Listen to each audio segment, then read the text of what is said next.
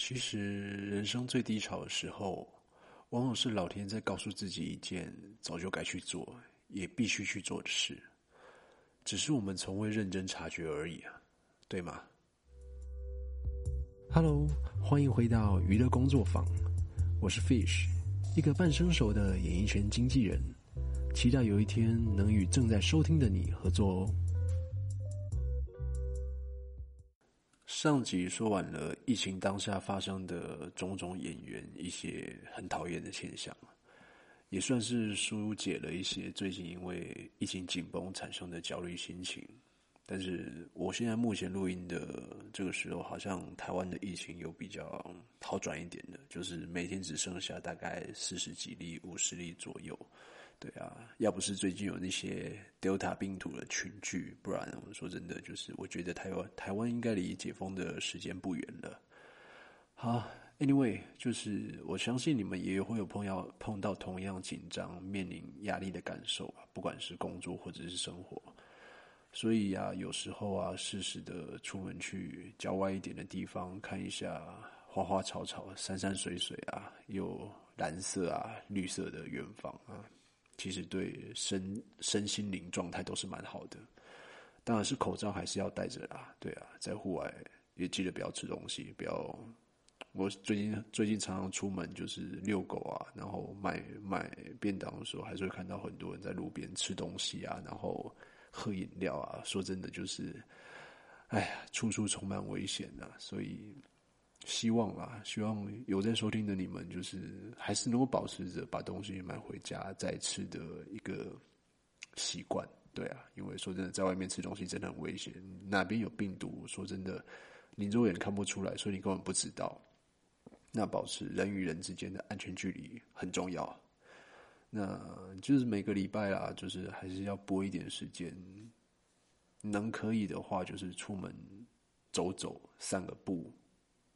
一天或半天之类的，对啊，对现在就是紧绷的，呃，怎么讲？生活压力啊，工作压力啊，心灵状态都会蛮有帮助的，对啊，这是给听众的你们的建议啦。对，那还是要看你们的居住环境，因为毕竟每个人都不一样。对，那我是只要有出门，还是会做好防疫措施。对，但是在适度的安全状态下，还是要保持就是。一定程度的活动，对啊，不然闷在家里真的会生病。好了，那回到今天的主题上，那上一集我提到了我出社会的呃人生上半场到一个段落啊，应该是不是说上一集？因为上一集是临时录音的。那我之前有提到，就是刚好就是讲完了我人生的上半场的大概四五家的工作，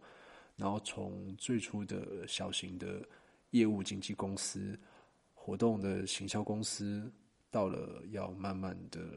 修正跑道啊，目前就是接接下来要讲到往正规的艺人经济道路的方向前进。那这部分呢，相信是比较多刚出社会想要从事经纪人这个职业领域的一些社会新鲜人，比较想要了解的一个呃，比较想要达成的一个目标状态吧。对，那。我今天就是要要再来分享一下我自己是怎么慢慢的修正我呃原本该前进的道路，然后跟转换到一个比较正统的往艺人经济方向的一个过程。那我相信你们也知道，就是有时候 timing，也就是所谓的时间点，还有就是生命中不期而遇而出现的一些贵人。其实很重要。在结束出社会工作的第四家活动公司后，呃，我继续在一零四银行丢工作履历。这我相信也是大部分呃刚出社会的人都会做的事情。对啊，虽然我经已经经历过了前面的四五家公司，但我还是其实呃还是会继续做这个事情的。不管是一零四银行或者是一一一人力银行，对啊，那其实。之前我也很常多一些比较大型经艺人经纪公司的职缺，但是都不了了之。那我我个人觉得应该就是刚出社会没有什么经验，加上之前合作的公司，可能之前的其中一两家最刚开始入行的公司都是那种很名不经传的公司，对，所以应该也是累积的工作经验不够多。那在这些大型的艺人经纪公司，其实你丢履历的结果都是都没有什么好的、好的、好的回应啦，对啊。那在还没有就是你想面试都没有那个机会，对。那直到我目前的第五。接下来的第五家公司，那终于碰到了一间心目中很梦想的经纪公司，也不是说经纪公司啊，它是经纪加制作公司。那这家公司的老板是，呃，俗称偶像剧的教母，那曾经制作过很多部偶像剧，是像当年很有名、很红的那个《流星花园》《恶魔在身边》《海派甜心》《不良校花》，这些都是这家公司做的。对，那你们，那我就不提公司名字了。你们应该随便 Google 去搜寻，都是搜寻得到。那我记得我那时候收到面试通知的当天晚上，其实我很兴奋到睡不着觉。就是我整个脑袋会在想要怎么面试回答各种可能，呃，这个偶像剧教母会问的问题。对我真的很紧张，然后我要去。面试的话，我衣服要怎么穿才会比较得体？然后，反正我记得我翻来翻来翻去一整夜都睡不着，然后到凌晨两三点还跑去便利商店买了半手啤酒才回家喝，呃，回家喝，那才有办法就是说服自己赶快睡觉。对，因为还好啊，明天隔一天的面试是安排下午的时间。对，我觉得是人生到现在很少会发生的一个非常。兴奋雀跃的一种期待感，对啊，就蛮夸张的，对。那我再说一下，就是那我像因为碰到这个机会嘛，所以我当然是很期待能够跟这个很很很知名的偶像去教母见面，对。但是当然，呃，面试的当天，其实面试我的就是居然是另外一位男生总经理，对，那不是。不是这个，我说这个偶像剧教母本人，所以我觉得我当时是心里还蛮失望的。只是后来想一想，其实好像也是很正常。对啊，他们应该不可能会请一个大老板来面试一个就是刚进来的员，刚进来的就是菜鸟员工之类的。对啊，那可是，嗯，这个。我进这家公司第一个梦面试的这个男生总经理。其实他在未来会，呃，帮助我蛮多的。也就是我未来会有一段时间，也是因为这个男生总经理才会进入到另外一家公司。那个这个我等一下再提。对啊，那反正我就觉得印象很深刻的就是，嗯，就是我面试完之后，大概隔个一个礼拜吧。然后就接到，呃，电话通知说我录取了，然后什么时间来安排来上班之类的。对我就超级超级开心跟，呃，兴奋，就是哇，我我还，呃，打电话给我的爸爸妈妈说我面试到了一个很厉害、很不错的一个公司。虽然那时候的，嗯，一刚开始进去谈的薪水很，呃，也不是说很低，就是很正常、很正常、很正常的一个。一个上班族的一个最低的底薪，对啊，对，那反正就是很开心啊。那只是说，呃，我不知道你们有没有这个状态，就是当你很满心欢喜的要进入一家很知名的公司上班，譬如说 Google，譬如说呃台湾呃亚马逊，对，假设啦，对，但是你后来进到这家公司之后，发现其实很多事情没有你想象中的。不会跟你想象中的一样，对。那，嗯，我在这段，呃，我在这家公司的期间，印象最深刻的体认就是，老板的位置、高度跟主观意识，还有他的职权，胜过一切的下面的人的意见跟想法。对，就是一切以老板的中心思想为主。对，那。低职的低阶的员工在这样的公司体制下是不会有任何发声的权利，对啊，甚至我有时候觉得，就是连个人的一点点意见都会显得很多余，而且你可能讲了任何话，或是多讲一点点话，都会都会，呃，都会受到别人的眼色，对啊。那其实有时候就是，因为我那时候进进这家公司的时候，其实我还算是一个怎么讲，心态来讲还。不不够成熟的阶段，所以因为也是因为这个状态啊，所以就是加上自己的那时候的脾气跟个性，其实还是蛮多，就什么什么话不解、不理解，或者是嗯，就是说有点不满的地方，不满的地方，你就会想要当下讲出来，或当下反映给别人知道。对，那而且我。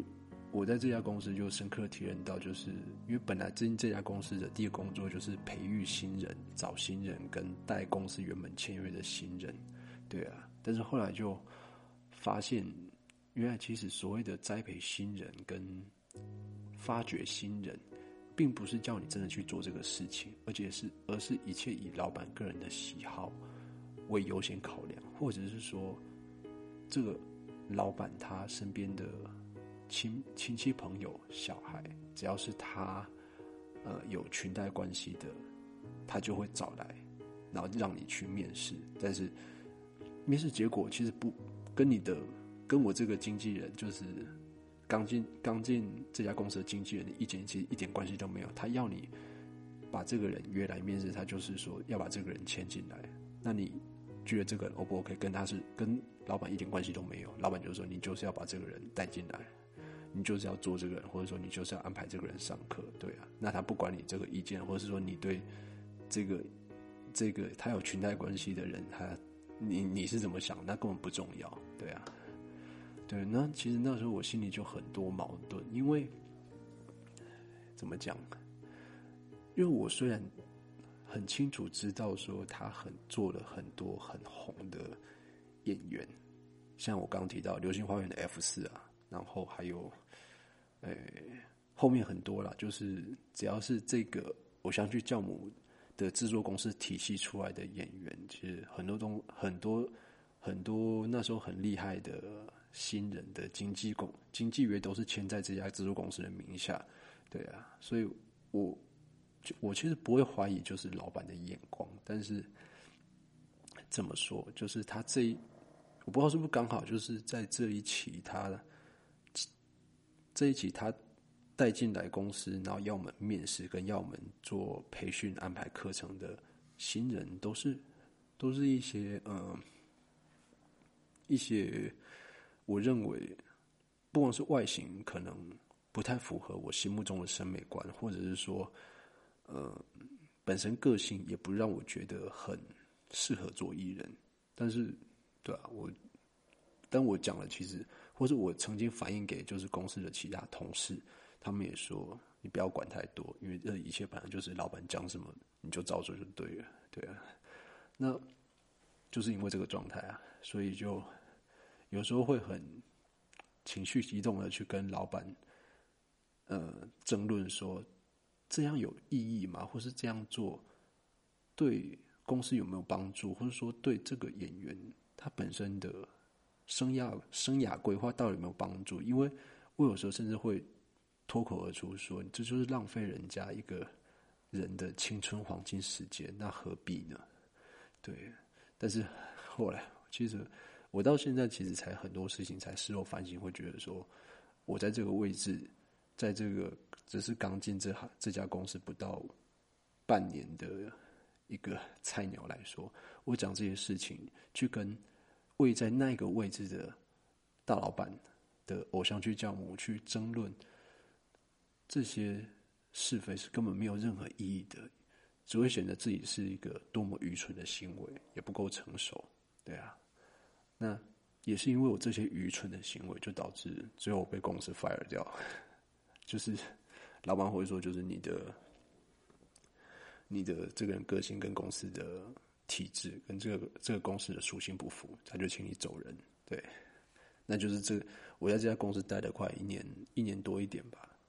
对，那最后就是被人家辞退，对，那就是这个这个结果。对啊，那我现在是回想起来，还是觉得说，对啊，其实我那时候没有任何，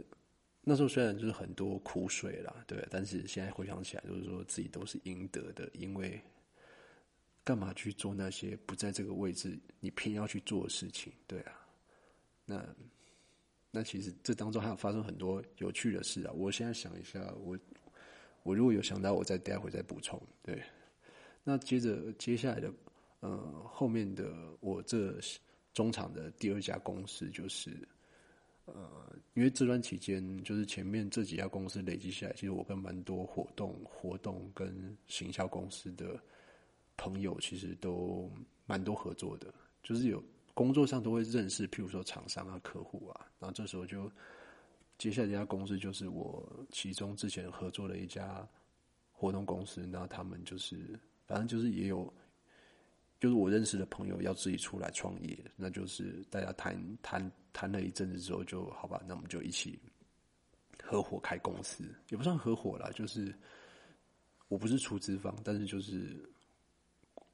挂名，就是也是可能一个主管的位置，对，那我领的薪水可能就是少一点，但是我呃主要就是负责做公司的活动行销跟嗯。算是挖掘新人吧，栽培栽培栽培公司想要做的演员。对，那那这段期间，就是其实有时候也是蛮开心的，因为我记得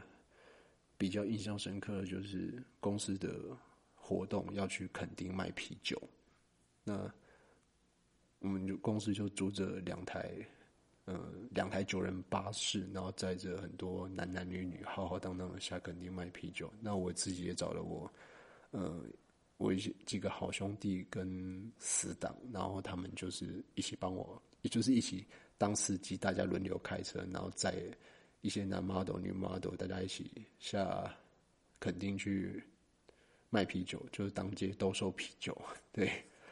然后也，然后后来我自己也在酒吧里面喝醉，还被抬回去民宿。但是因为民宿的房间都让给那些男模女模住了，对，所以我就跟自己的好朋友一起睡在客厅的地板上，然后还用自己的背包当枕头。这是我是，就是人生活到一个阶段，还是要有，还是会有这样的故事。对，就是还蛮辛苦，但是蛮有趣的一个过程。对。就是做活动做到最后面还没有床睡，然后必须要睡地板，对，然后好像还我记得也没有被子吧，对，然后不知道是跟朋友借的外套拿来直接盖着就睡了，对。那至于我在这家活动公司，其实有一段时间就是不开心的原因也是，嗯。跟公司的合作伙伴，就是最后常常有一些工作模式跟财务理念不合，因为因为其实有时候合伙，就是你如果不是出资方的话，其实很多事情你讲话会没有底气，底气。那你在这个状态下，其实你提出的一些观念，或者说一些财务的呃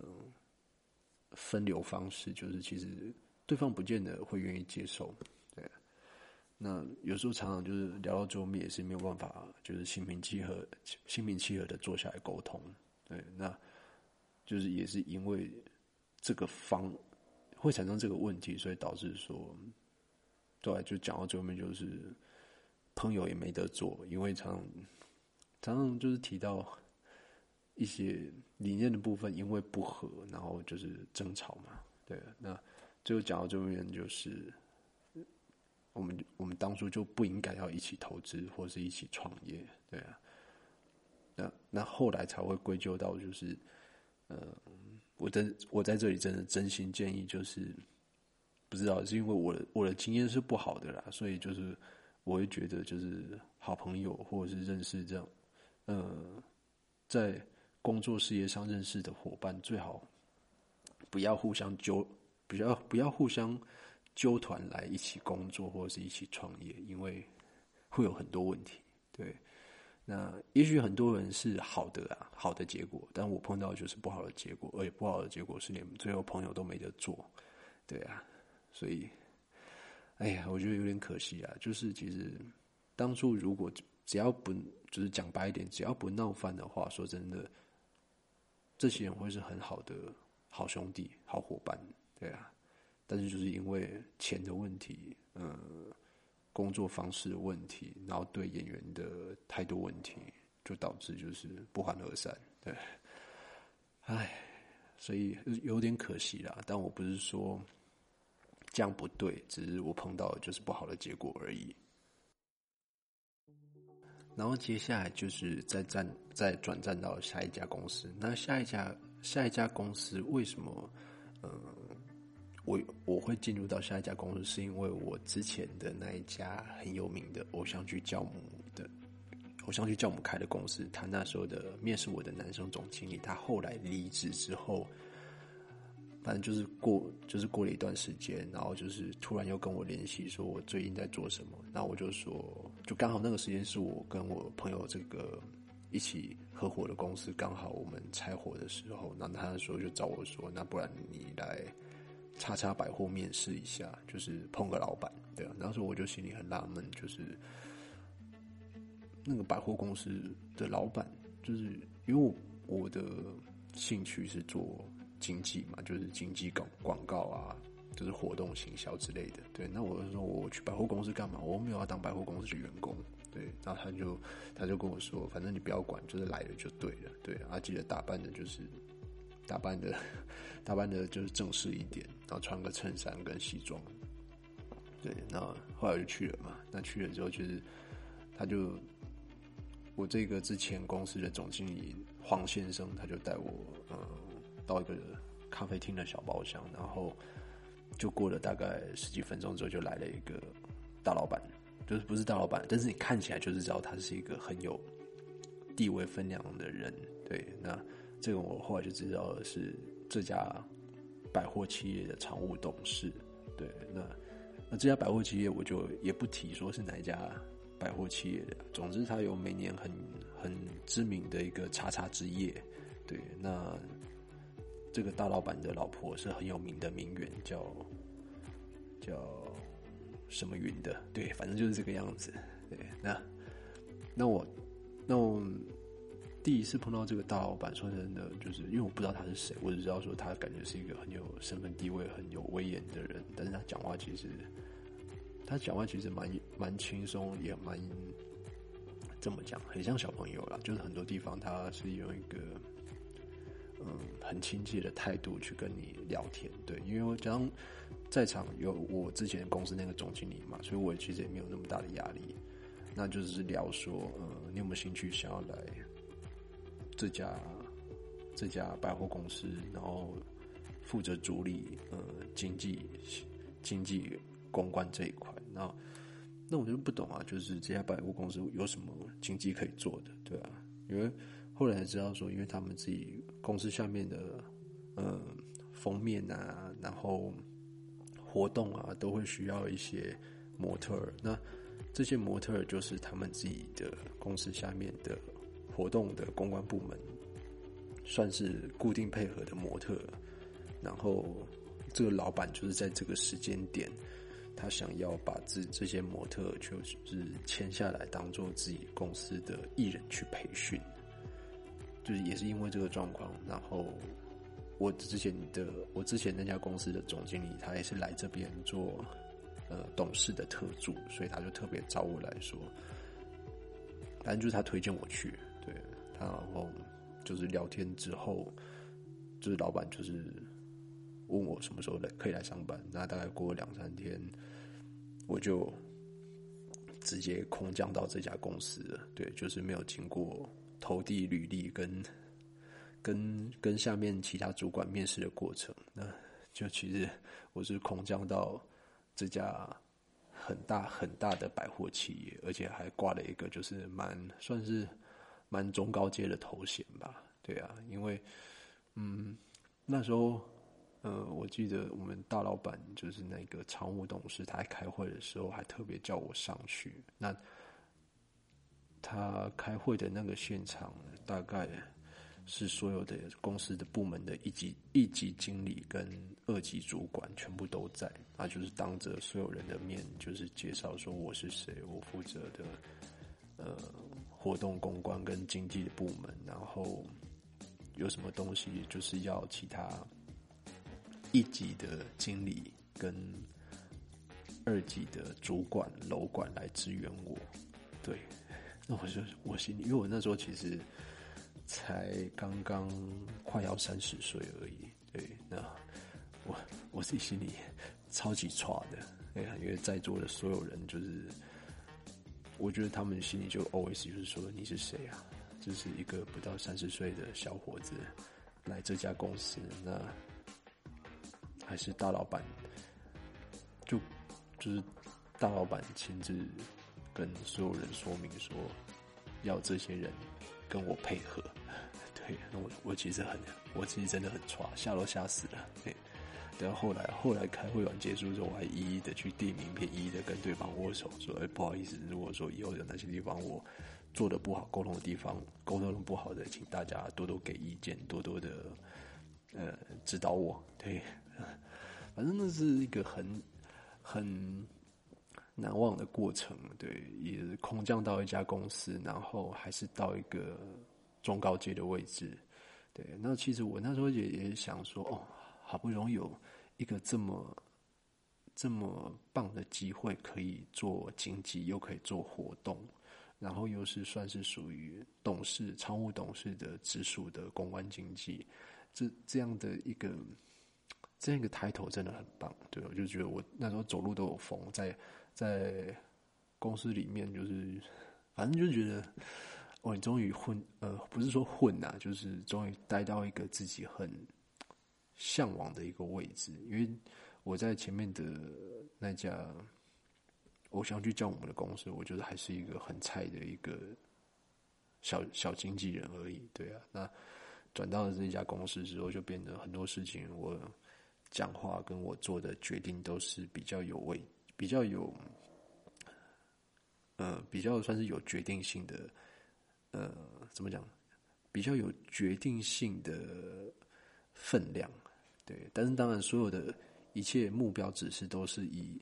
我们的最大老板、常务董事为主。但是，因为他跟我又是属于一个，就是比较能够直接聊天，甚至说比较可以直接传讯息问说啊，今天在干嘛，或者是你今天。有没有空啊？晚上喝一杯啊之类的，或者说有什么想法，你可以直接传讯息给我，我们可以找时间来聊天。对，反正很酷啦。对，嗯。然后，哦，我在我现在想到说，就是我那时候才经历，知道说，原来大老板，呃，跟着大老板的，跟着大老板的开会方式是什么？那就是。可能有些事情我要汇报，或是哪些事情，我们我可能传讯息问老板说什么事情、什么方向需要讨论的。那老板就说：“我今天会要很，我会有很多，然后要开要开四五个会，要跑其他就是台北市的各个地方。那不然你这个什么时间你到车到地下室的停车场来一趟？”我就说：“嗯，我那时候其实心里很很纳闷，就是为什么要到停车场去？对，那反正就是。”反正就是照那个时间到停车场之后，就是老板就是老板的坐车已经在地，就是在那个地方等我。那我就上车之后，老板就是坐在里面，然后就是好了，你可以开始 brief，就是简报，就是你要跟我讨论什么事情，你要拿出你要讨论的内容来，对，然后就在可能老板要去下一个点的路上。就大概可能车程十五到二十分钟的车程距离，我就在车上跟老板讨论说我要讨论的事情，跟老板一些想法要指示交代我的，对。然后到了目的地之后呢，老板说 OK，那我们会开完的，那你可以下车，你可以自己先回公司了，对。然后，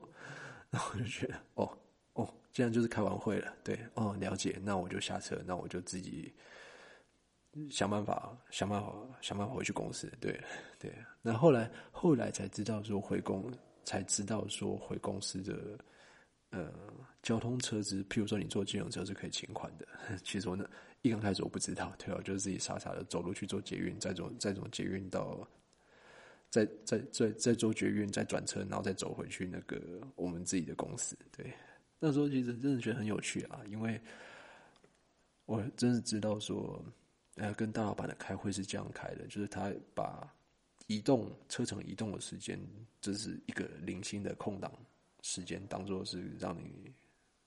可以跟你讲话的时候，因为其他其他其他他没有时间。对，哎，那还有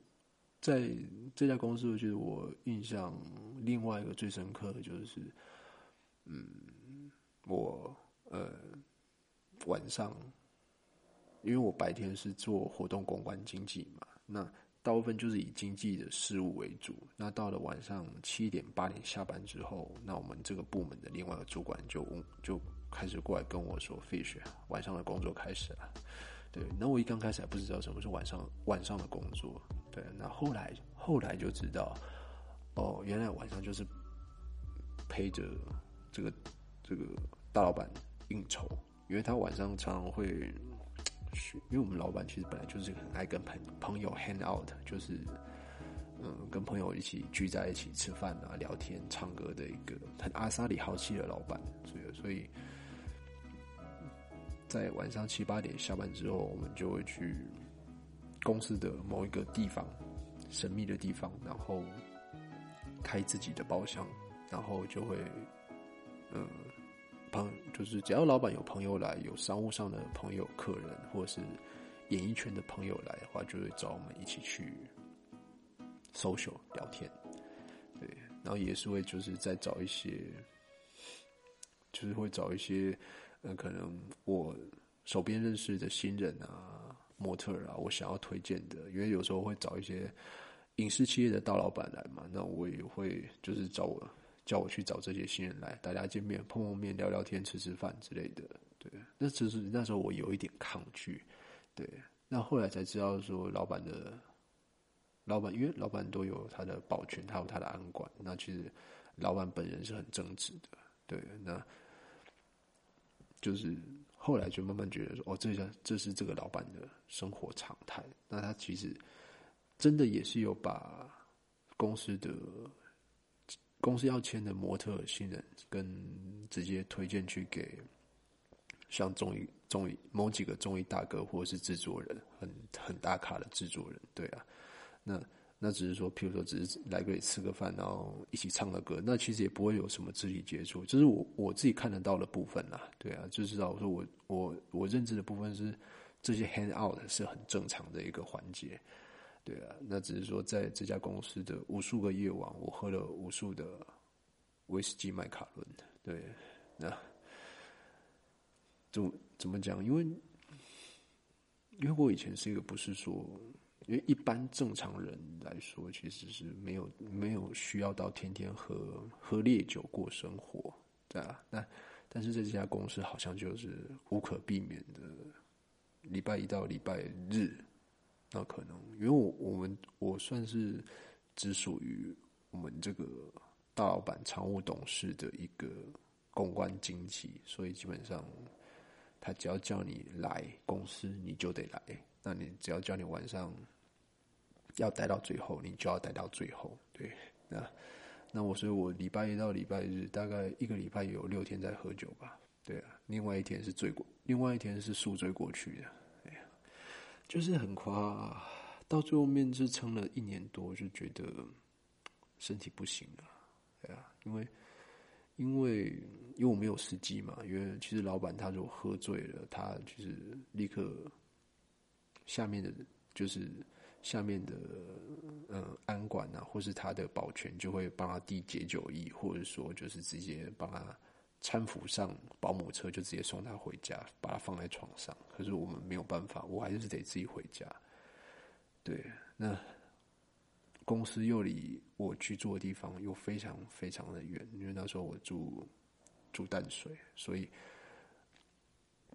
台北市的中校复兴那一区要到淡水，真的是一个非常非常远的距离。那有时候我骑车是边骑边追啊。这是不是一个好的行为啊？就是偶尔一两次，就是真的是边骑边醉，然后边倒在路边睡，对啊。然后一部分时间就是坐计程车回去。可是坐计程车的这个车钱，公司是不会补的。所以我一个礼拜可能因为一趟计程车钱大概就六百块到八百块吧，六七百左右。对啊，我一我一个礼拜他就可能花了三四趟这个车钱。对啊，那真的吃不消啦。对啊，那真的是一个非常庞大的一个额外的开销。那加上身体长时间也真的负荷不了，因为那时候我还好还有在抽烟，所以就是不光是抽烟呐，那喝酒也喝的就是非常的凶。但我们好，我们老板也还好，就是他不混酒，就是他只喝麦卡伦。所以，麦卡伦就是喝完就会醉，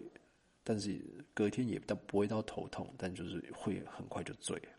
对啊，那你你你当员工的，你每天还是要九点十点到公司打卡报道，对？那我每天就是这样子日复一日的循环。几乎啦，几乎是日复一日的晚上喝到三四点，然后隔天九点半再到公司打卡上班。对啊，所以那时候身体非常的糟糕。但我们老板也有一个很厉害的地方，就是他不管今天喝到几点，他隔一天早上十点一定会准时到公司开会，就是日复一日，每一天都一样，而且是非常有精神的到有精神的到公司开会。对。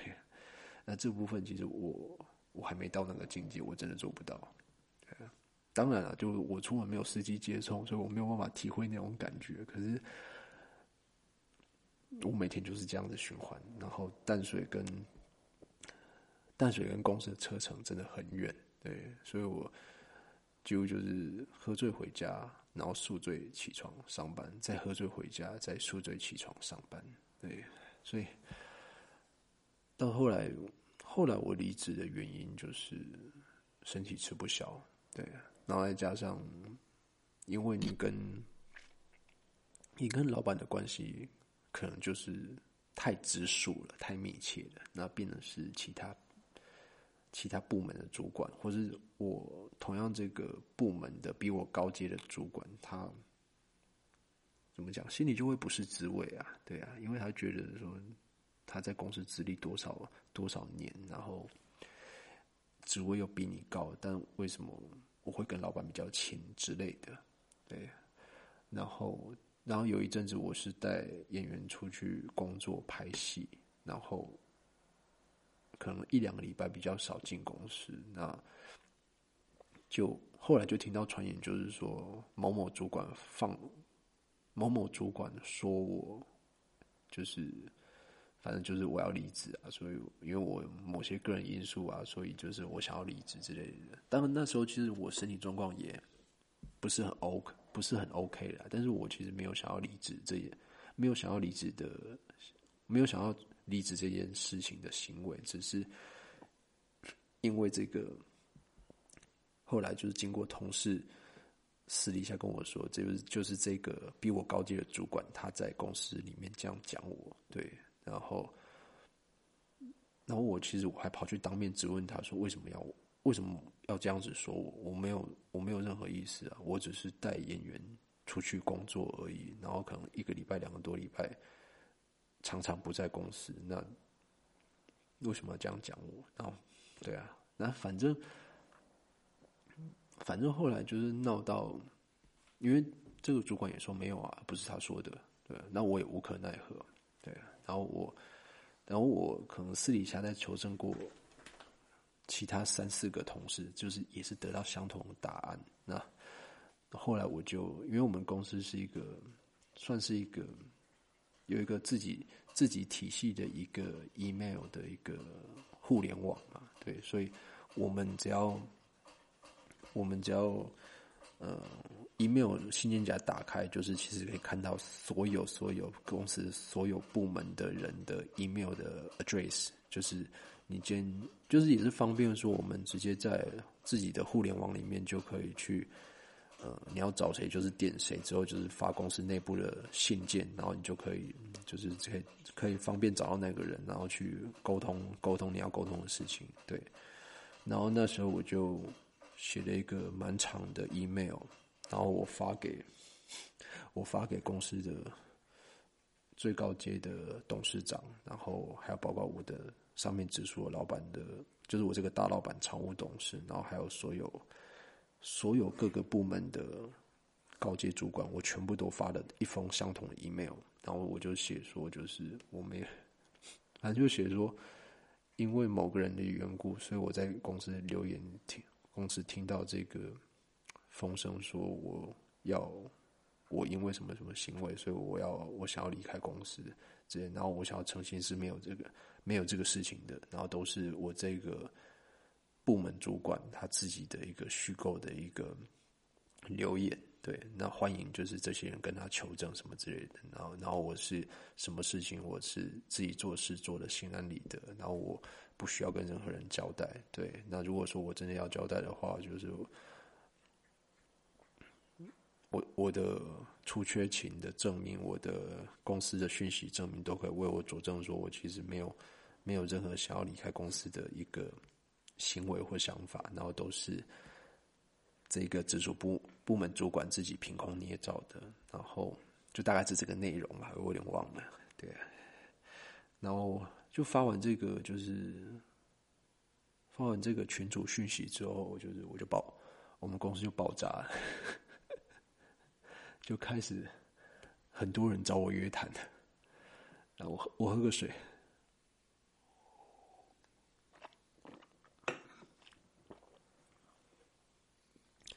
对，不好意思哦，你们刚刚看到，你们刚听到那个咕噜咕噜的一个，我不知道你们听不听得到，反正就是我们家的狗刚睡醒起来去它的喝水器喝水了，所以有一些那个金属咔啦咔啦的声音。对，它现在要回去睡觉了。对，哦对，那我就刚刚就讲到说，因为我发这个群主信嘛，大家就爆炸了，然后到最后了，反正过程我就不多说了。然后最后就是我这个常务董事，这个我直属大老板，就是找我过去，然后就是面色很凝重的，就是就是说，Fish，就是我我他大概知道就是。整件事情的来龙去脉，他说我自己表达自己的立场没有错，但是我的，但是我的位置是在这个主管之下，然后，呃，我不应该用群主寄信的方式让公司的每一个人都知道我有这样子的情绪跟这样子的心情。他说我有什么话，我可以直接，我就我可以直接发讯息给。这个老板就是常务董事，他说我不需要让每个人都因为我这个事情的关系受到影响，也不需要让上面到董事长也知道这个事情。对，然后说就是在这个事情上，我觉得你做错了，我帮不了你。对呀，因为就是在这个关节上，我只这个老。我们老板的理想就是，他只能保我，或者是选择保我那个主管，对。但是那个跟我有，就是那个传我留言的那个主管，他在公司已经做了很久，做了十几年吧，他就算是某已经算是很高级的主管了，对啊，对，算是乡里了吧？我记得，对啊。那那时候就是说，就是于情于理，他只能说把我辞退。就是让我，就就让我离职，离职公司了，对啊，就是即便他是站在我这边的，可是他的立场，他只能让我离开这家公司去避避风头，对，因为因为这件这个主管他没有，其实就是讲白一点，他没有做错任何事情，而且你的就算你有证据拿出来，也不能怎样。对，因为他只是往这个方向说，他不是，他不是要你，他不是要你提出就是辞呈的那个人，对，所以你无可奈何。这是我那时候蛮难过的，对。那后来想想，就是好像也是这样子吧，对啊，因为因为自己那时候真的怎么讲，热血青年呐，自以为就是。觉得不合理的事情就应该让大家知道，对啊。那后来我们我记得老板就偷偷塞了我，因为我那时候被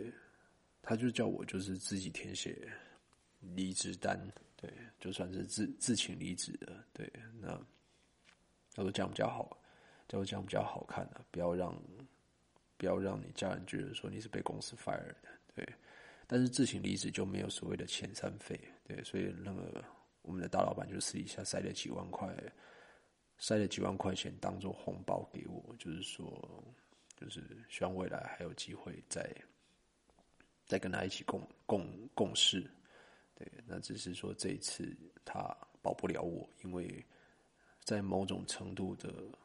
在某种程度上，我的确做的不够，怎么讲？我的做法的确不成熟，也不够妥善，对啊，唉，所以就这样子。就是又经历过了人生的其中一家公司了，哎，其实现在想也是很很多往事五味杂陈啊，对啊，因为其实我还蛮蛮怀念，就是可以跟大老板还有很多奇妙的人一起唱歌、吃饭、唱卡拉 OK 啊，对啊，我那时候记得说我还跟胡军吧，胡军一起唱过卡拉 OK，然后。我不知道你们知不知道胡军？胡军是大陆一个很有名的艺人，对啊，他演过《大汉大汉天子》，然后呃，某个天龙某一某一个《天龙八部》里面演过萧峰，反正就是一个很高大的、很高大的大陆大陆艺人，对，唱歌很好听，对，我跟他一起唱过卡拉 OK，然后然后徐若瑄姐。也有跟我们一起唱过卡拉 OK，徐若瑄本人唱歌真的很好听，超级好听。然后他还帮我夹过，他还跟我一起吃过火锅，然后夹过夹过肉给我，帮我涮过肉给我。对，这是我这是我生命中少数几件记得非印象非常深、印象非常深刻的事情。对，哎。就跟着大老板可以碰到很多大明星，就是你平常想都不会想到的一些艺人，然后会跟他们一起吃饭、聊天、喝酒。哎，反正就是一个过程啦，对啊。那那其实说在在这家在这家公司之后，那那也是因为这个老板的关系，那有在认识说这段这段。这段期间又认识了其他电视台，就是比较很高阶的制作人啊，然后经理啊，电视台的，然后就是也因为这个关系，我才又有机会跟另外一家电视台的经理合作，然后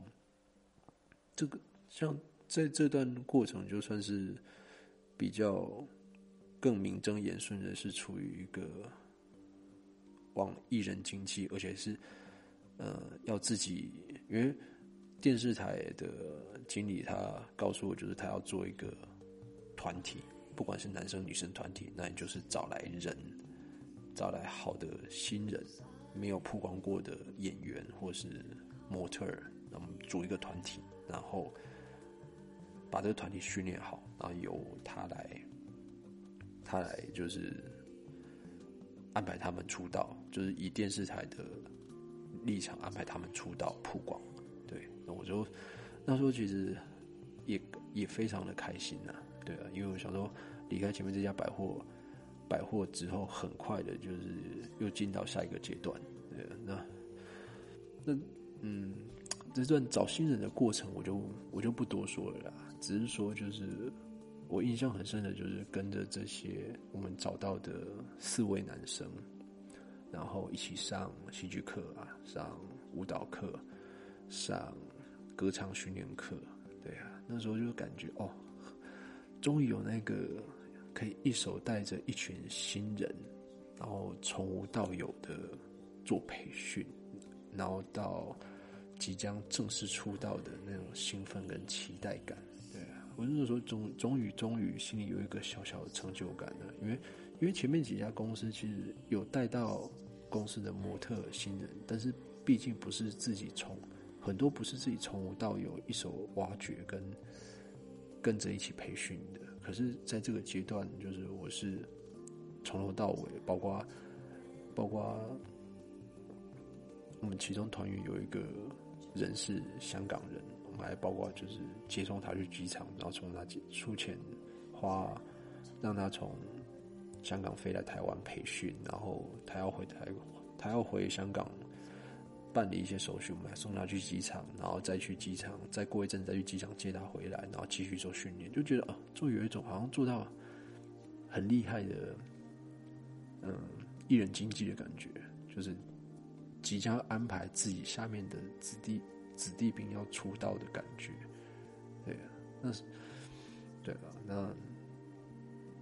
那这当中当然还发生过蛮多事情的啦。那只是说到最后要出道的前一刻，就因为因为他说其实嗯，这四位我们总共总共有四位团员，那是四位团员的其实。工作分配啊，然后，嗯嗯，唱歌分配啊，演戏分配啊，其然后跳舞分配，因为每个人都每个人专长，但其实这些部分其实都已经磨合的差不多了，对啊。那谈之前谈的就是大家费用共享、利润共享的方式，也都谈的差不多了，但是 我们那时候就是差在。当初组这个团体的时候，我们只立了一个意向协议书，是大家都同意做这个行为，那还不算是正式的演员的演员的经济的合约。对，那那时候直到我们训练了将近快一年吧，对啊，那将近要出道，就是即将好像要已经想好团体名称，然后要挑选就是好的曝光点就。准备正式出道的时候，就是卡在合约有问题了，对因为因为最后最后合约，嗯，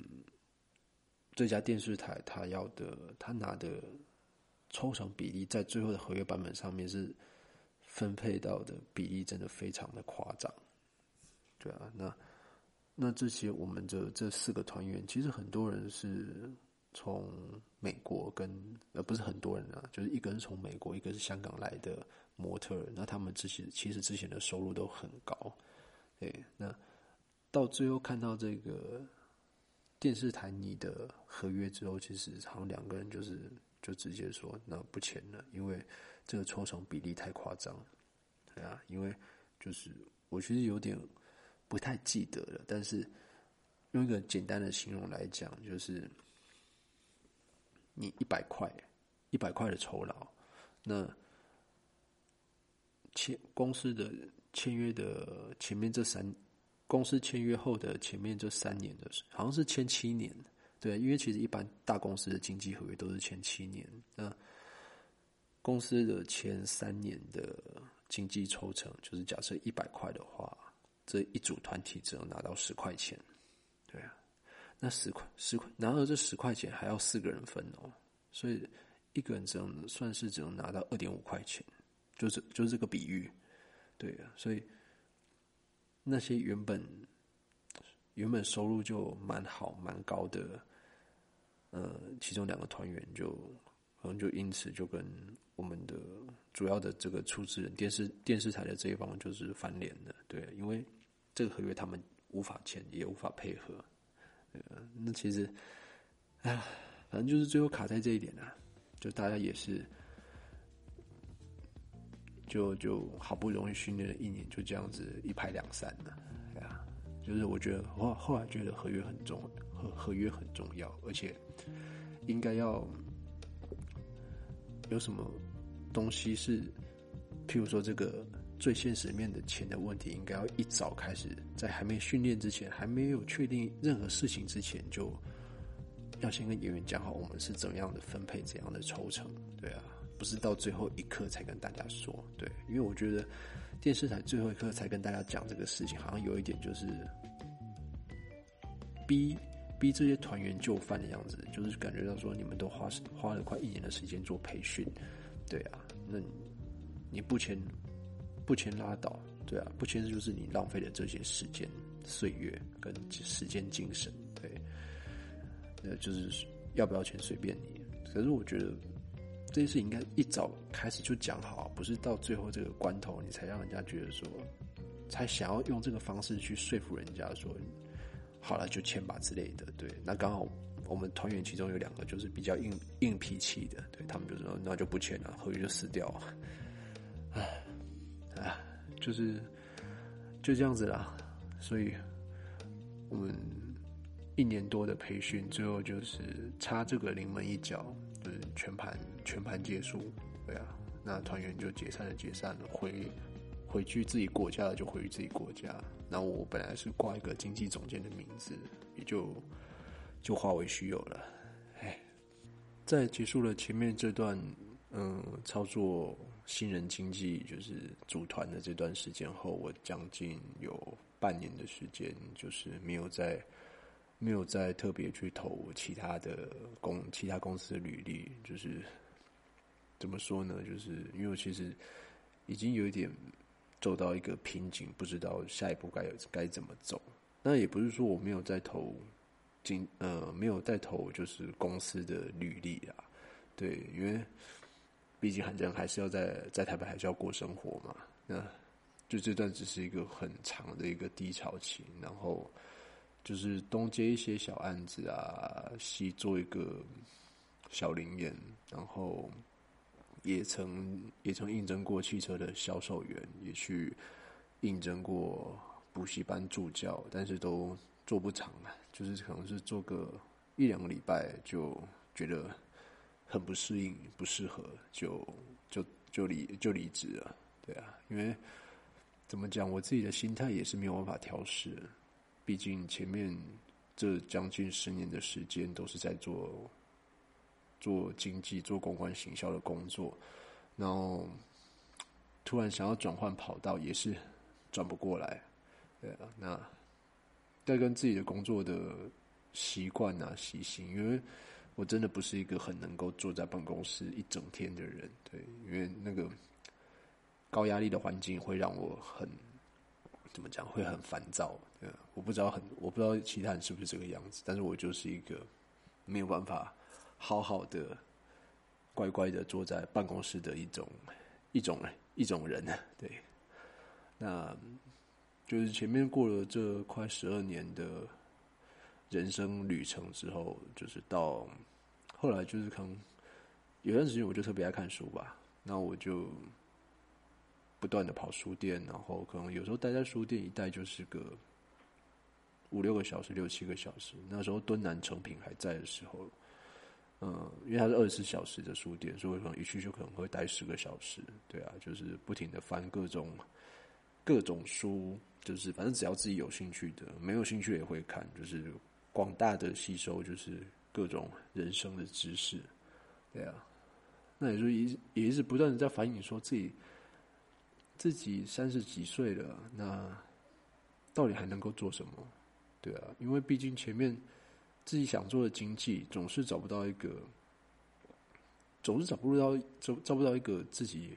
符合自己想要的定位，对啊。那做其他行业的工作，我也觉得非常别扭，然后就感觉就是跟自己的个性原始的个性很格格不入。那反正就是想了很多啦，那最后就是好吧，那我。最后，就决定要讲说，那既然自己兴趣是做经济，自己的梦想是当经纪人，那那就自己成立公司吧，就自己当自己的，自己当自己的监督者，自己自己是自己的主管，对，就是公司就是自己的工作室，对啊，那什么事情我只要对自己负责就好，自己对自己的生活，对自己的亲人所爱的人负责就好了，不用再去。不用再去顾及到说，我今天要看哪一个主管的眼光，然后要听哪一个老板的话，或者是要呃什么事情都必须要很多次的签呈啊，向上级报备、上上级报备啊之类的。对，那最后就决定就是用这个方式啊，对啊，就是成立了自己的工作室。那其实成立工作室也花了不少时间，因为要处理蛮多文件资料的。对，但是。就是，就是终于走到了这一步，对啊，因为我自己之前自己其实没有特别想过说我要自己开公司，因为感觉开公司会会需要花很多的精神、时间跟金钱对。但是后来总结来说，就觉得，嗯，好像开公司才是唯一的出路吧？我觉得，对啊，以我目前的人生状态跟我的个性来说，好像就是开公司，然后由自己负责所有的案子的呃分配，然后整理资料的方式，然后还有。财务的处理方式，然后还有就是跟客对客户的请款方式，都是由我自己一手在掌控。对，这样我觉得我会一切就是很自由自在，也不是说很有自由自在啊，就是很能够自己掌握自自己掌控自己想要的到底是什么样的工作形态跟工作模式。对，那也也就是说，我在最后这个人生的状态，我才。慢慢理解了，就是呃，因为我自己前面这十二十三年的不断的转换工作的职场跑道，那就是为了走到今天这一步。对，那虽然说我也还没有能够成为，就是那年心目中我自己很理想的那个超级经纪人的一个的形象，但是也算是在这个阶段找到一个。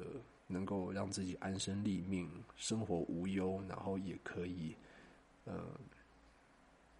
就是让自己保持在一个，呃，工作形态很好的状态。对啊，那你如果说说现在算是，我就把这个这段的状态解释为一个，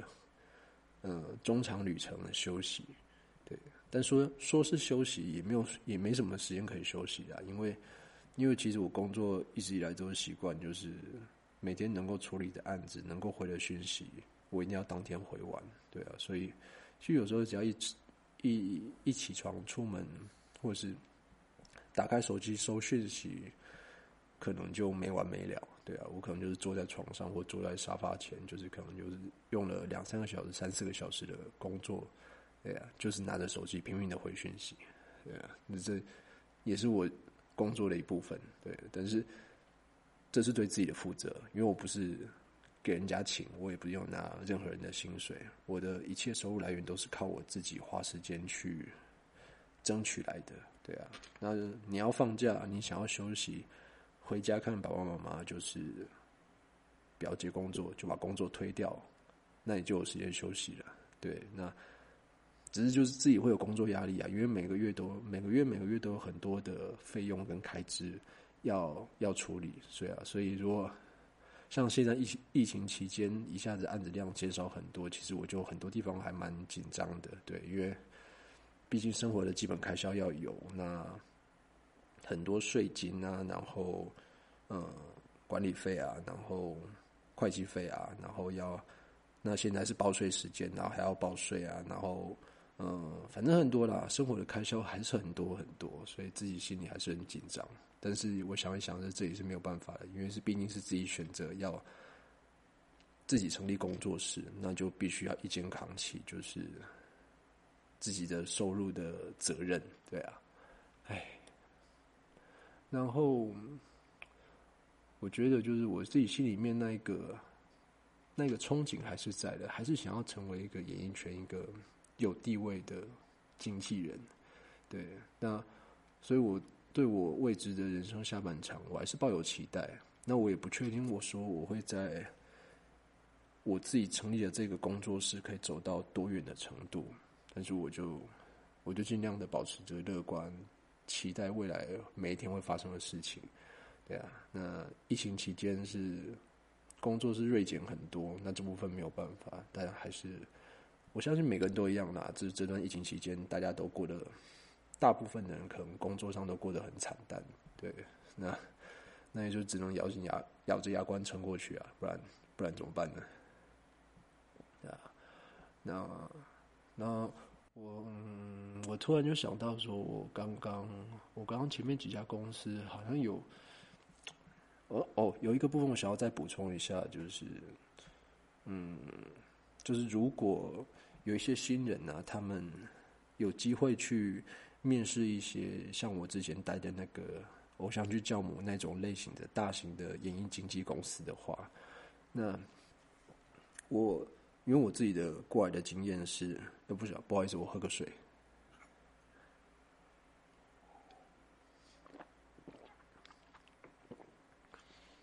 就我自己的过来经验是，你真的不要一接到电话，然后就觉得，因为很多新人就是，或是不是新人，但是他可能是在模特圈或者是网拍圈，或者是网红圈，原本就很有知名度，或者是原本收入就很高的模特儿之类的。那你如果接到我们电话，或者是有这类的邀请你来面试。嗯，这种大型演艺经纪公司的老板的状况的时候，拜托你不要什么都没有准备就来，对啊，因为像我们之前这个偶像剧教母，他面试新人的时候，其实他问的很多问题，是是问很多演员问题的方式，是我以前不曾碰过的，也是我后来才学习到的，对啊，因为。很多人来公司面试的时候，就是打扮的，当然啊，第一就是光鲜亮丽、漂漂亮亮的来，对。但是你坐下来之后，其实一开始就会问嘛，嗯，你为什么想要当艺人？为什么喜欢演戏？对。那这些这些人当然就会说，哦，我就是有什么梦想啊，然后呃。看了什么东西啊？所以很向往啊，或者是很喜欢演戏啊，很喜欢唱歌啊之类的。对啊，这个这个是我觉得正常人都会有的答案嘛。对，但是我们老板就会进一步再问：那你说了，你刚说了，你有这些的想法、企图心，那你在这些想法、企图心上面，你实践了什么？你用什么方式去实践的这些过程？对，那你平常？多久看一次电影？那你说你喜欢演戏，喜欢看电影，那你到底欣赏哪个导演，哪一个哪一个类型的电影？那你可不可以举例举三个例子出来？你告诉我你喜欢的导演，他的最喜欢的桥段有哪些？你也是给我三个三个段落出来，那你就现场演给我看。对，通常啊，通常很多人很多小朋友。一碰到这个段落，一碰到这个问题就傻了，对，因为很多人，包括就是，我觉得如果说问唱歌还好，可能就是叫你现场清唱一段或者现场跳舞一段。但是当很多人会问到说，哦，你说你喜欢，嗯，演戏，喜欢表演，喜欢喜欢看电影，对啊，那你真的要你列举你喜欢的哪些导演，哪些类型的作品？那你现场举例。举例出来，然后你要在演戏演出那那几段你印象最深刻的段落，很多人都会僵在那里，或是一片空白，就是最多可能你挤出一两个一两个段落出来，我觉得就已经很棒了。可是我目前目前其实带过这么多新人面见老板，真的没有我我印象中没有超过三个人是真的表现的好的，对，因为大部分大部分的都是。呃，我诶，我没有准备好，我没有想那么多。那我可能回去再练习，那可以再跟你们约时间面试嘛之类的。对我觉得很好笑，但是这种提问题的方式也是我自己之前没有想到过的。对，因为我们老板就是总是会用他自己很厉害的见解去问演员。对啊，那譬如说你。你喜欢唱歌，那你喜欢表演，那你一个礼拜花多少时间在磨练唱歌、磨练表演这个方面？那你怎么样分配你每一天的时间？对，然后，然后也有很多人说我平常兴趣是逛街啊、看电影、唱卡拉 OK。对，那，那你，你说你花了时间去逛街、唱逛街，然后看电影、唱卡拉 OK，那你？真的花多少时间在认真的练唱上面？然后，或是有没有找花时间找老师教你唱歌？那你喜欢看电影？你就像我刚刚讲的嘛，你对到底哪些电影的印象是非常深刻的？你有没有每个礼拜去对着自己的对着镜在家对着自己的镜子做表演？然后你喜欢逛街？你对时尚流行？你一个月买多少本杂志？你一个月呃有没有试着礼拜一到礼拜日？对自己的服装穿搭有各种不同的见解跟看法，你要列举出来。我觉得重点就是你要列举，跟你要实证。这个这个问题的方式让我让我学到，让我至今到现在都是非常印象深刻的。因为很多人都是讲的很好听，对，然后都是说我对自己的表演啊，然后我对这个行业有多么的热情啊、憧憬，可是碰到要列举跟实证，通常这个地方这个问题就会卡关的。对，那我我这地方只是突然想到啊，就是说，如果呃你们演员啊，有时候如真的碰到这些面尖大老板，不管是台湾，因为台湾很多各大经纪公司啊，都会有这些对外啊广招新人啊演员的一些 audition 的一些通知。对啊，那如果说你真的有碰到的话，我建议啊，就是。诶，刚好你们有听过这一集的话，要记得把我讲的记下来。诶，因为很多让上上面位置人了解你这个人的方式，不是在于说你，嗯，不是在于你本身外形多亮眼、多高挑、多美丽、多嗯家里背景多好。我觉得。重点是在于，你可以列举出来多少的实践方式去佐证，说你真的很有心往这个行业去，往这个行业去发展，对啊，因为真的机会是留给准备好的人。那怎么准备？就是我刚讲的那些方式，对啊。那所以希望说，如果刚好今天收听的你有有听到这个部分的话，我希望你们未来可以。多着重在实践自己有兴趣的面向，然后不要把太多时间浪费在呃做无谓的休闲，对啊，因为我真的碰到很多人的回答是说，我真的平常没事就是看电影啊、逛街、唱歌，或者是跟朋友出去玩之类的，对，那这些东西可能跟演艺圈有关没有错，但是你要举证跟告诉。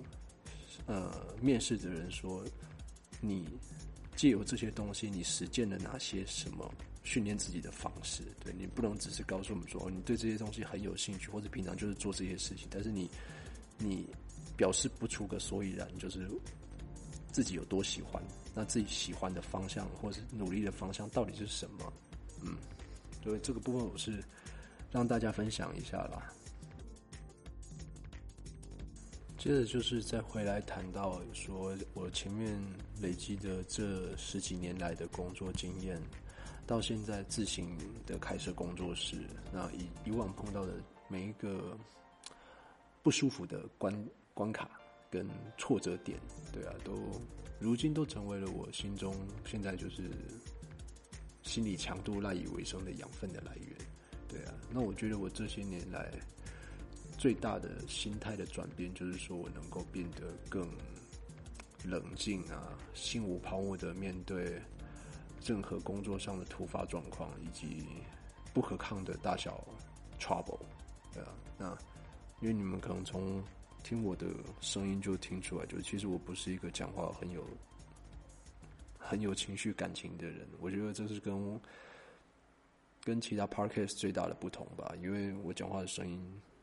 好像就是跟我平常对人讲话的声音是这个样子，真的没有什么太多情绪的起伏，也不会有太多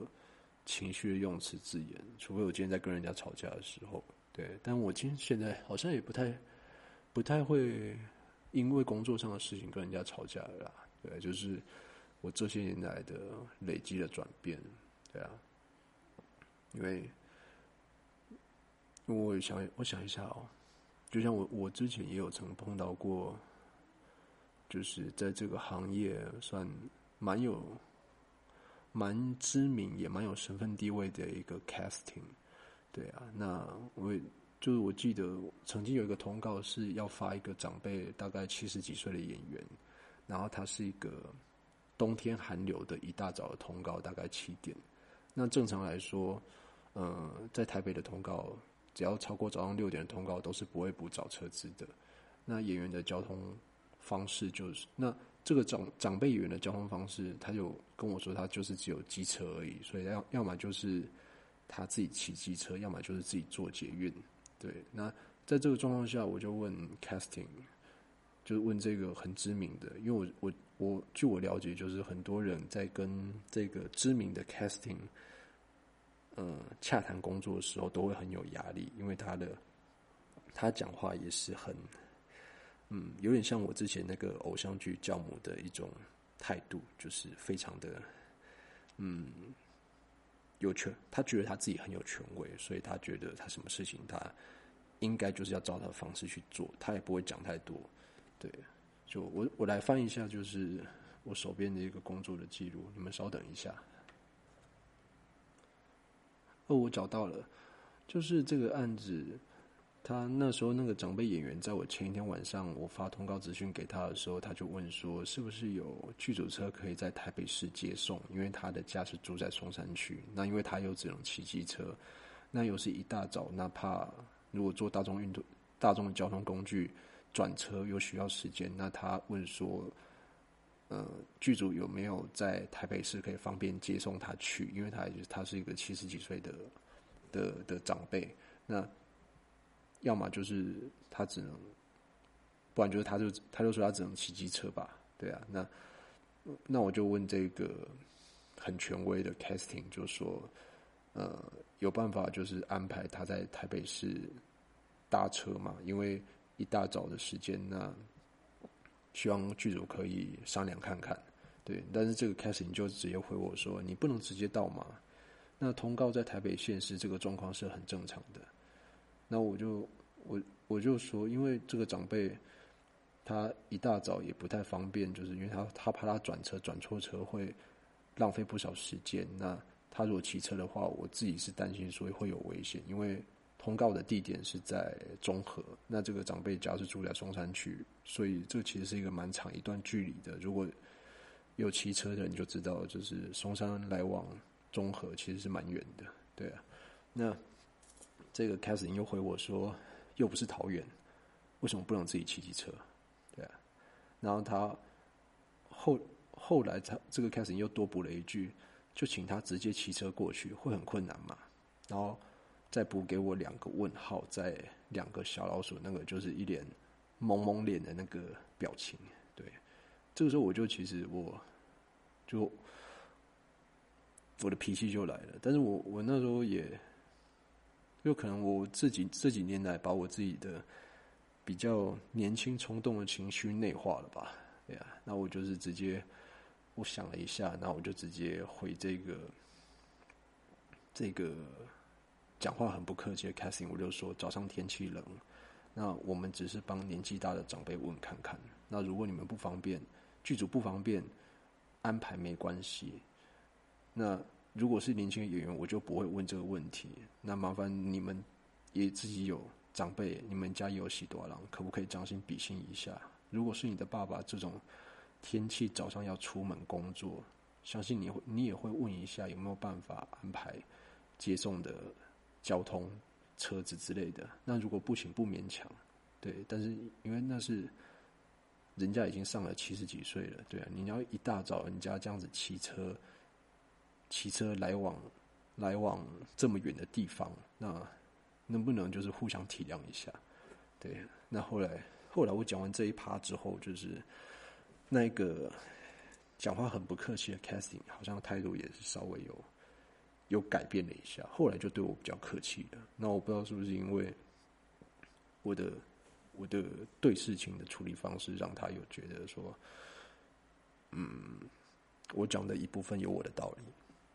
但我也不会不至于说不客气，就是像我以往一样，当就是以前我年轻的时候，可能当场就直接骂出来说：“哎，这个人怎么这样子啊？”不会帮忙。不是帮人家想一下之类的，对啊，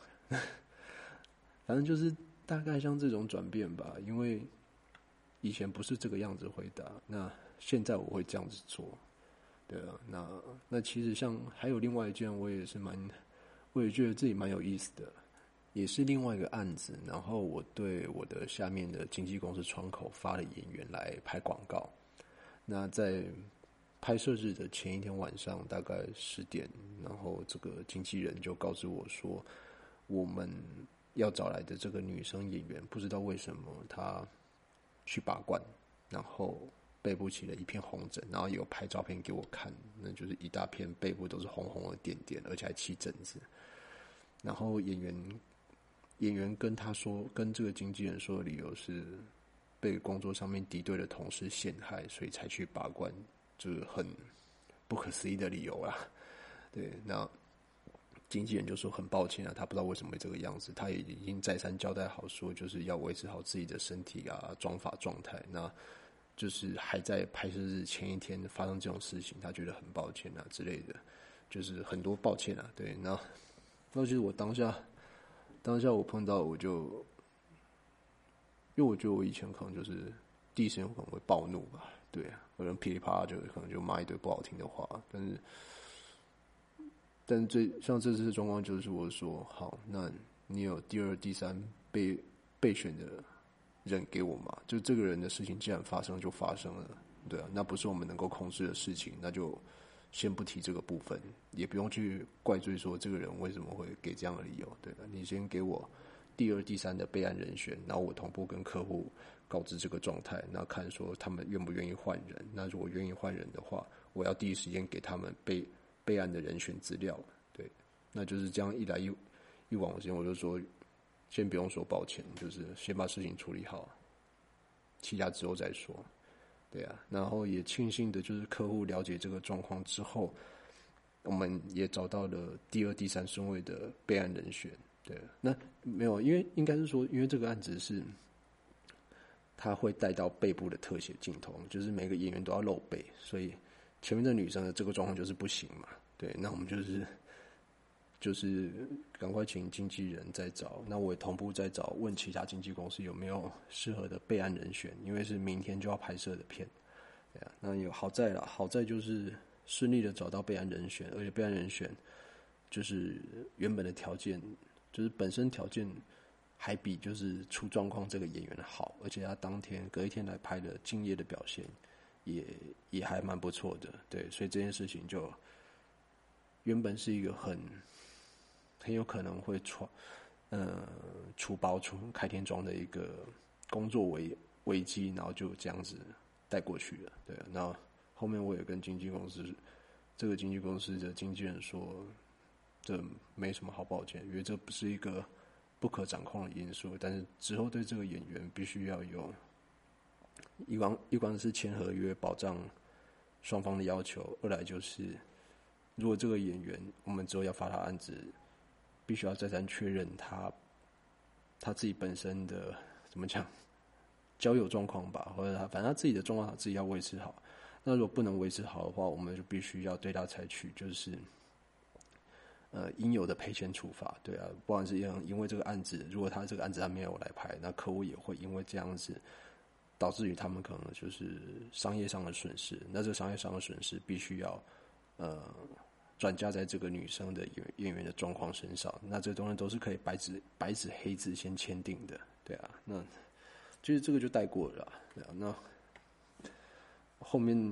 经纪人就是对我也算是还蛮，他觉得可能可能也觉得我的做法很很怎么讲很 nice 吧。啊，因为我只是觉得说，事情碰到了没有什么好，因为我真的也曾经碰过很多 casting，就是因为演员的状况或是什么时间，我们我们没有第一时间，或者我们我我自己有疏失没有告知好的地方，我第一时间会暴怒的，对，暴怒或者是很不高兴的，对，那那我也说，我们现在除了说都说完对不起之后，我们要先来补救，有没有办法可以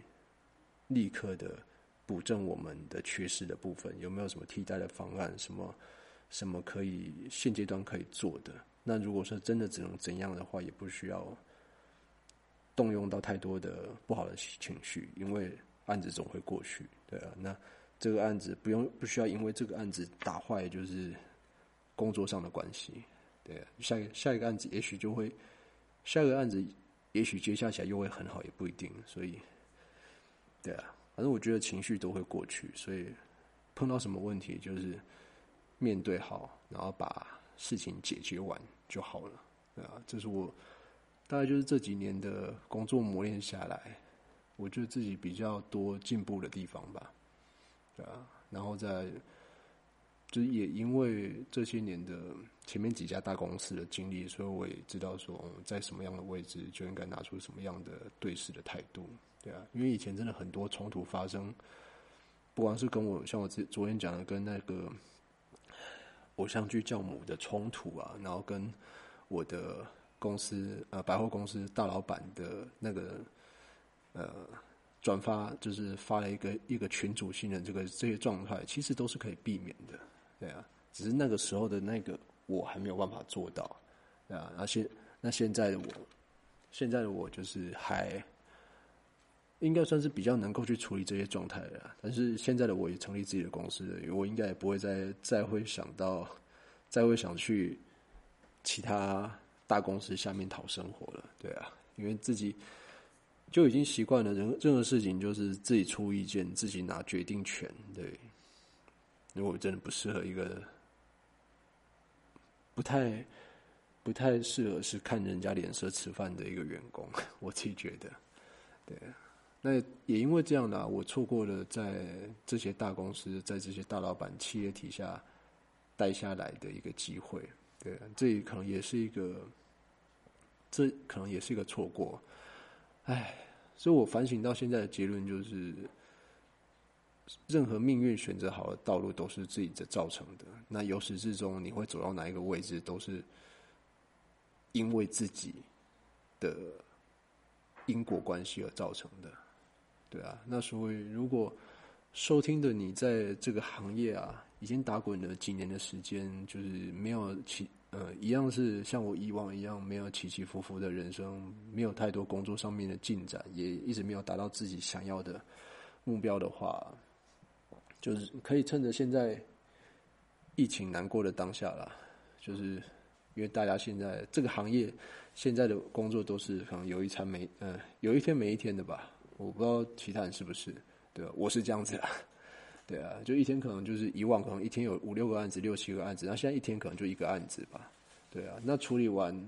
每天可以工作的案子之后，就剩下来其实都是自己的时间。对啊，那可以这段时间我就可以让你们多一点时间去沉淀一下，那去想一想，不不是没有说要你出去走走，因为应该也不能没有办法走太远吧，就是。呃，你可以花时间啊，独自的冥想啊，静坐一下，或者像我一样，多花一点时间去网络上订购一些你自己有兴趣或没兴趣没兴趣的书来讲都好，就是多花一点时间跟自己独处啊，就是也会我相信会慢慢的领领会啦，就是你过往的这些工作上的经历、人生上的挫折跟人际的关系，都会在教会你说。你究竟未来会走到哪一个地步？对啊，那也许未来的方向早就已经存在你目前现在的生活当中，也不一定。那今天的呃，我讲的前面的工作的过程，大概就是到目前算是告一个段落。那总结我今天所说的，嗯，梦想吧，就是我好像一直说就是哈，对啊，呃，我会尽量改善这个问题，不好意思。那我认为是梦想是一个不断在尝试失败的过程中找到一点点成就跟归属感的总结，对啊，因为你不管今天人生走到哪一个位置，工作上或生活上，你觉得心安理得，然后觉得每天起床睁开眼睛，你就知道说自己今天该做什么，那能做什么，那其实这样就够了，因为每个人心中的念头的。种子种下去的属性都不一样，对 我用这样解释。但是经历过各自不同的人生发展，然后各种的生活上的挫折跟考验，那你你实践到的实践到的怎么讲一个状态？那其实只要是努力的方向是对的，那克服了。克服了这一种之后，其实人生都会有一个属于自己一个闪亮的状态。我觉得啦，对啊，那我觉得实践的这个过程当中，就是一个一个一个往自己梦想前进的，算是一个最好的实证了吧？对啊，也许因为不是每个人都能够走到自己想要的那个位置，对啊，但是实践的过程当中，每个人花费的努力辛苦是一样的，嗯，那。啊，节目最后就是因为最近疫情还是很严重，那只是说这两天的呃华南市场啊，然后北农啊，好像疫情都比较被控制了，对啊，那 Delta 病毒也看起来没有在扩大的迹象，算是不幸中的万幸了。就是在我录节目的这一天，好像控制的状态是还可以啊。那我不知道未来几天会不会又有改变，又我也不知道，对啊，那。只是说，我也庆也庆幸说自己现在是成立了自己的工作室，那不用去担心说，呃，我我在人家下面工作，我的老板或是我任职的公司这个大环境会不会要我，会不会要我不要去上班，或者会不会因此就是把我辞退，或者是会不会因此就是，呃，就是直接直接。裁员之类的，我也不知道，对啊，所以我还是能够自己在家接工作，而且其实以往我也蛮多时间是自己在家接工作的，对啊，那只是说工作量到现在是锐减的很多很多，就是挺也挺不好过的啦。但是说空下来的时间，就是因为我刚刚讲了嘛，一天可能原本可以接六到七八个案子，那现在一天可能只有一两个案子，那多出来的时间就刚好可以可以。做自己有兴趣、有喜欢的第二专场，对啊，像我是就是因缘聚会嘛，我就因为喜欢唱歌，所以买了麦克风。那也因为因为买了麦克风，我就突然想到说要去录 podcast 节目。那这两个东西其实都需要去研究，都要花时间。那就刚好有现在有多的时间可以去研究这些自己以前没有、以前没有尝试过的东西。对啊，那这是这我也觉得蛮。怎么讲，也是一个人生一个蛮有趣的转变，就是刚好因为疫情关系，对，那那我也不是说就是在别人别人公司啊、别的企业底下当员工啊不好，对啊，就是希望大家不要误解我的观点。那只是但我个人，单就我个人的个性跟生活经验来说，目前的状态，我觉得是呃。人生走到现在，一个算是最舒服、最舒服、最适合我自己的状态，对啊，比较 balance，不用去，不用去管太多人怎么看我工作，不用去，不用想说我怎样做怎样的方式会不会造成其他人的不满或是不愉快，对啊，人际关系的不愉快之类的，对啊，所以我觉得没有过去的我经历过这些大大小小的各种的。形态的演艺经纪公司啊，活动公司，那也没有办法，就是成为现在的我。那你说接下来的人生的工作的下半场要怎么走，或是未来会发生怎样的工作形态的转变，我也不知道，也没有办法去预设立场。但是说，就会相信自己能够做好，因为都走到今天这一步了。那很多事情有学过，有经验了，那。对很多事情都会有心理上面都会有万全的准备的一个能力跟强度，那就看呃命运接下来带领我们会走到什么地方吧。对啊，那好了，最后就谢谢今天还在收听我这几章录的特别长，录了快一个半小时。对，那如果有还在继续收听没有转台的人，就谢谢你们的支持。对，那。那有时候我自己录完音后回放来，在编辑回放来听的时候，就发现我自己真的声音蛮低沉的。那有很多地方好像是不知道怎么呼吸的样子，因为很多会很赶啊，还还会有点喘的样子。那也会有诸多的口水词跟就是就是就是呃啊呃的赘词这部分，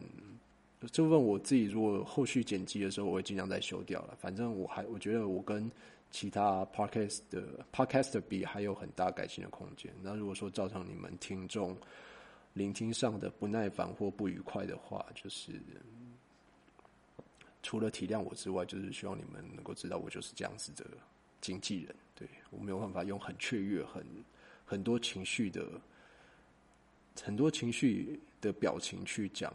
我想要讲的东西。对，那希望你们包涵啊。那我也会再看看有没有有没有什么方式，我可以再调整我的用词的形态跟我的呃语调的部分。对，那如果说你们有想要我我去多讨论跟改进的一些地方的话，也希望你们在我的频道的节目底下留言，让我知道。那如果说希望我去多聊一些我其他工作的面向啊，生活主题，也可以留言给我知道。对，那我想一下哦，啊，下一集我会在深一层的去分析一个完整的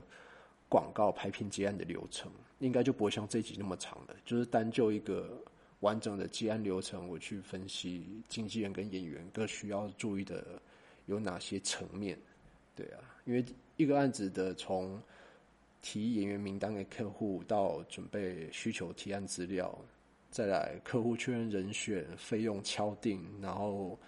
最后演员的定妆、拍摄，再来收工后的给付的报税资料、身份证正反面、汇款存折的资料，然后跟告知演员、客户拨款的时间跟解释解说请款流程这些种种的细节，我在下一集都会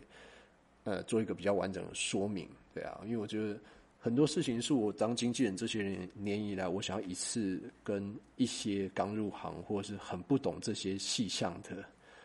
演员去分享，但是我以前都是懒得说，或是不想说，因为我觉得最终是就是经历过就知道了，对。但是当当碰到很多问题的。碰到问这些问题的人越来越多之后，就发现每一个人我都要解释一遍，真的很麻烦。那我不如在我自己的频道上面录一个完整的分析，让大家如果以后有要问这些问题的人，请他们来听我的 podcast，这样就好了。可能是一个比较方便的方法。对，那希望说我讲完呃下一集内容之后，可以帮助一些演员们、新人们可以一次突破这样的盲点。